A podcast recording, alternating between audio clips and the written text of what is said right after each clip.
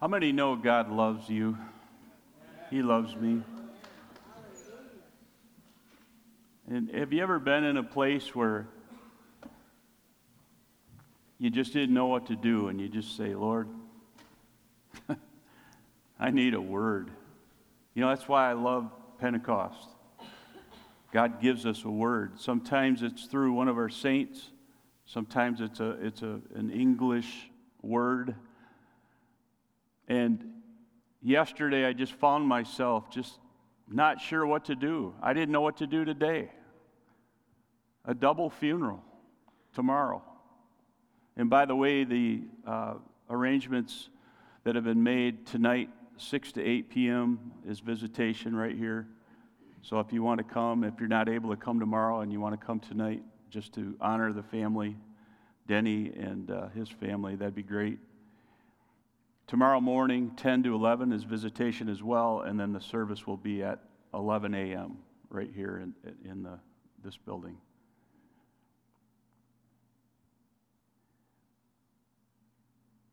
As I said, I didn't know what to do today. I, I was broken myself.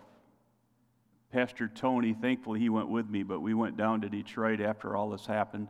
That's where the accident was. And we just tried to be Jesus with skin on.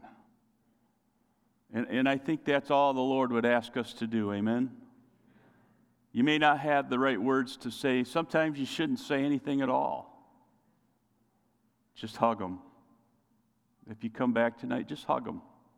Just say, We're praying for you. You know, if the Lord gives you a scripture for them, great. But otherwise, don't feel like you have to say anything. But as I asked the Lord for, for something, I said, Lord, a word. I, I love it when He just plants a little nugget in me. And as we're driving into church yesterday morning, and I hadn't said anything to my wife about this, and all of a sudden she turns to me and she goes, You know, I was in my prayer time this morning and I felt like the Lord gave me a word. And I was like, Really? And I, I got a little encouraged because I was like, Okay, I prayed. He, he, maybe this is it. And she said, It's, it's broken. That's the word, broken. And I was like, Broken? Okay. And she went on, she said, We are broken. When things like this happen, you and I are broken, right? When we lose a friend, a loved one, we're broken. We're fragmented, which really means the same thing. We're disheveled, we're, we're undone. And that's what's happened to us this week as we grieve the loss of, of these two of our own, Sarah and Zoe Paget, mother and daughter, 41 and 11 years old. Two people who I believe were intertwined within our hearts, within this family of believers. And here's what the Lord wanted me to share with you. We all need to realize that through our brokenness, that the Lord makes us stronger. And I, I think uh, Somebody said that this morning already. Was it you? You said something alluding to that. I can't remember exactly how you put it, but this is a time, oh, Carrie said it. It's a time for the church to love on each other. You know, some of you may not have been affected quite as deeply as others, but you're still a part of this church, so just love on the ones that have. You may not have known Sarah that well. You may, have, may not have known Zoe that well, but those kids knew Zoe really well. Love on your children when you get home, if you haven't already. And you know, the, the other thing that hit me yesterday as I was driving home, or excuse me, Friday as I was driving back home from Detroit, was I still have my wife, my children. Denny lost two. And it just made me appreciate my family even that much more. It makes me stronger. I hope it makes you stronger. Together, as we go to Jesus, as we cling to Him, and believe me, there's no other that can help you in the, uh, situations like this. As we go to Him and as we share this grief together, as we carry this burden together, I believe this. It's a sign to the world that we have peace even in the midst of some of the deepest and most difficult storms of life. It doesn't mean that we're not, we're not deeply hurt. You saw Eliana, when she shared this uh, Friday night with us, she didn't cry, but today she felt that emotion just overwhelm her. My friend is in heaven. And they are. It shows the world that we still have a hope for our future, a hope that one day we're going to see them again. Hallelujah. How many are excited about that? How many have loved ones that have already gone on? You're going to see them again. I am so looking forward to that. When something is broken in the world, the world throws it away or it's made weaker from the break. But that's not how it is with God. With God, when you are broken, when I am broken, He can restore us and actually make us stronger through that process.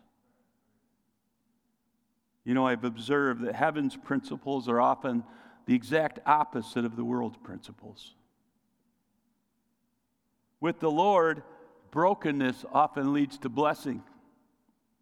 He can do amazing things through you and me if we'll let Him. How many have ever ministered to someone in your brokenness? You know what I mean by that? You've gone through something so deep, and, and I heard this uh, both Thursday and Friday, but Pastor Tony lost his daughter, and, and many of you know this. He lost his daughter in a tragic car accident many years ago. I've never gone through that, but he had. And he began to share that with Sarah's mom. And, and you know what? I couldn't have done that. And she looks at him and she goes, So you know what I'm feeling. That's sharing in your brokenness. That's bringing healing to someone else through the healing that God has brought you. And that's all that God expects from us. And hopefully you know this, but Jesus is our strong, firm foundation. And I, I ran across this scripture and I thought, you know what, this is perfect spoken from the prophet Isaiah, chapter 28, verse 16. He said, This is what the sovereign Lord said Look, I am placing a foundation stone in Jerusalem, a firm and tested stone. Who's he talking about? Jesus.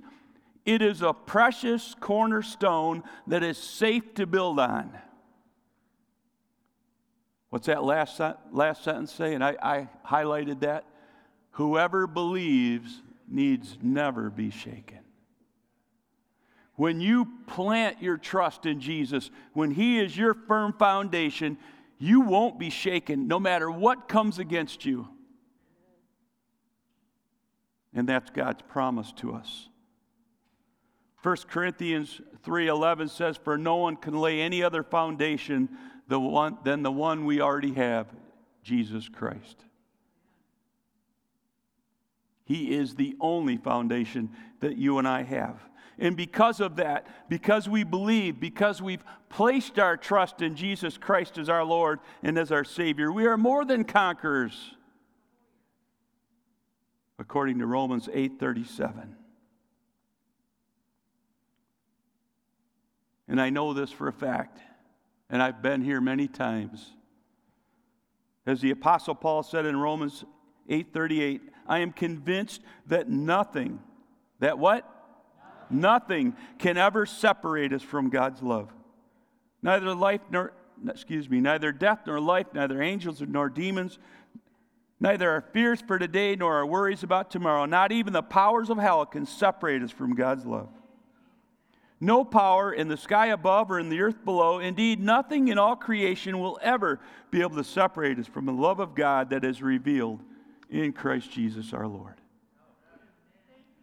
If He's your firm foundation, it doesn't matter what you're facing on this side of heaven, it cannot separate you from God's love. There are some that worry about that. Ah, I'm not sure I'm going to heaven. Listen, if you have allowed the blood of Jesus to wash you clean, you're going to heaven.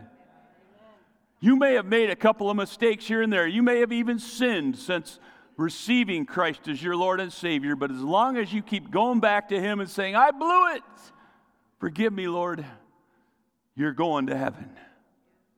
It's when you stop asking for forgiveness that your salvation may be put in jeopardy. So don't be that person. Trust Him. Keep going to Him. Get your life right with God. Keep going to Him till your life is right with God. Salvation is progressive, it's every day. Some days you have good days, other days you have bad days, right? And hopefully, every day leads you a little closer to Him. The last scripture that I wanted to share, and then our worship team's going to begin to make their way back up here, is from 2 Corinthians 4. This was God's plan from the beginning. He never said that this life would be pain free. How many know that? But how many know the next life will be? He never said that we'd never face troubles on this earth. He never said He'd help us to avoid them. But He did say that He would be with us all the days of our lives and that our present day troubles would one day lead to a reward from Him as we go through them on this side of heaven. Don't shrink back when you have to go through difficult times. 2 Corinthians 4, beginning with verse 14, we know that God who raised the Lord Jesus will also raise us you, with Lord. Jesus and present us to himself together with you. So when you die, or when Jesus comes back for his church, whichever comes first, God's going to present you to the Heavenly Father on his behalf. All of this is for your benefit. Poke your neighbor and say, This is for your benefit. You didn't sound very hearty on that one. It's for your benefit. All this is for your benefit. Now poke your neighbor again and say, Your benefit. Brother Ken, your benefit. Thank you. I needed that. And as God's grace reaches more and more people, and you know that's that's God's plan, right? Yes. yes. He wants all men to be saved, nobody to perish. You, there will be great thanksgiving, and God will receive more and more glory. Then, verse 16. This is where I was really going. That's why we never give up. Yes. Never give up. Isn't there a song that we sing, Never Give Up? Never let go. Though our bodies are dying, our spirits are being renewed every single day. How many know that your bodies are dying? Yes. If, if you're over 40, you know your body's dying. Trust me, Got a hearty amen on that. Some of you under 40 are going, What are you talking about? I'm feeling it now. For our present troubles, hear this part. For our present troubles, no. it may not seem this way today, but they're small and they won't last very long. Yet they, what's the they? What's the they referring to?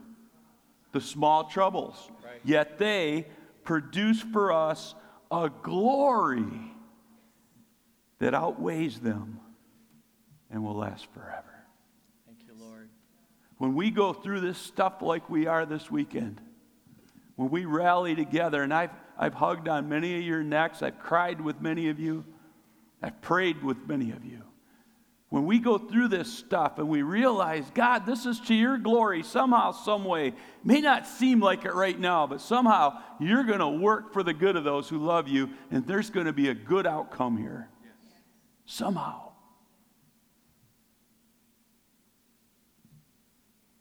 So we don't look at the troubles that we see now. Rather, I love this part. We fix our gaze on the things that cannot be seen. Keep your eyes on heaven. Yes, Lord. Yes, we're going through some tough things here. Keep your eyes on heaven. Remember where Sarah and Zoe are, and maybe some other loved ones that you've already seen graduate to heaven.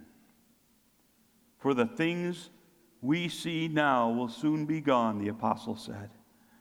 But the things we cannot see will what? Last forever. That's his promise to us. So keep your eyes on heaven, my friends. That's where this dear mother and daughter are now. They are in the forever that the Apostle Paul was talking about here. They're in glory. And I, I can guarantee you, if you could talk to them or call them up right now and say, hey, you want to come back? They'd be saying, Are you crazy? They're in glory. And the best part we're going to see him again. Thank you, Lord. Eliana shared a little bit of, of what God showed her, and Julie Ariema, who gave the uh, interpretation today and is also the, the head of our prophetic etiquette class, the Lord gave her uh, a nugget of uh, truth this week as well about where these two are. So, would you share that with us as you see fit? Yes, I will.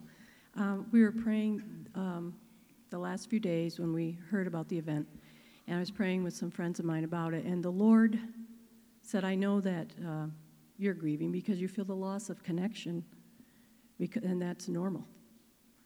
He said, but He showed me where they were.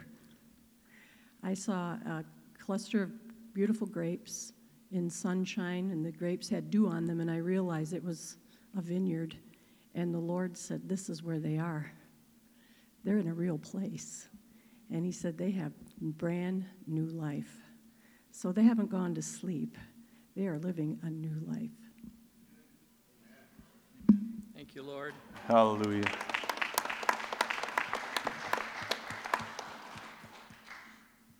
Julie, you could have stopped at the sunshine. That was that got me.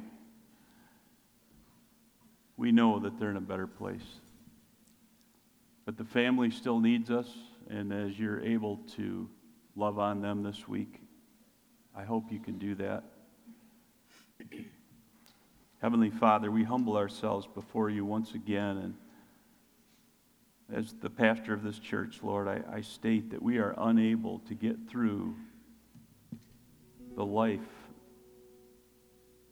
or the loss of life as we've recently experienced without your help and without your love inside of us. Lord, fill us afresh and anew, each one of us. And as we continue to worship this morning, Lord, and, and I believe we have at least a few more songs just to enter in and let God do what he needs to do. I pray that, Lord, you would just fill us afresh and anew, each one of us. And as we go through the rest of this day and the rest of this week and even the rest of this life, help us to see you at every turn. Hold this church close and give us all that we need, especially those who are close to Sarah and Zoe. Help us to remember her husband, Denny, and their son, Andrew, and to pray for them, to pray for their recovery, Lord, whether it's a healing or in the physical body or in their spirit. And when we feel the pain of their loss, remind us, Lord, of where these two are and where we will one day be. We give you all the praise and all the glory as you move in and through this church family. And Lord, as we continue to worship this morning, I pray that we just leave behind all the worries and all the cares and just enter in and let you have your way with us. We pray this in Jesus' name. Amen.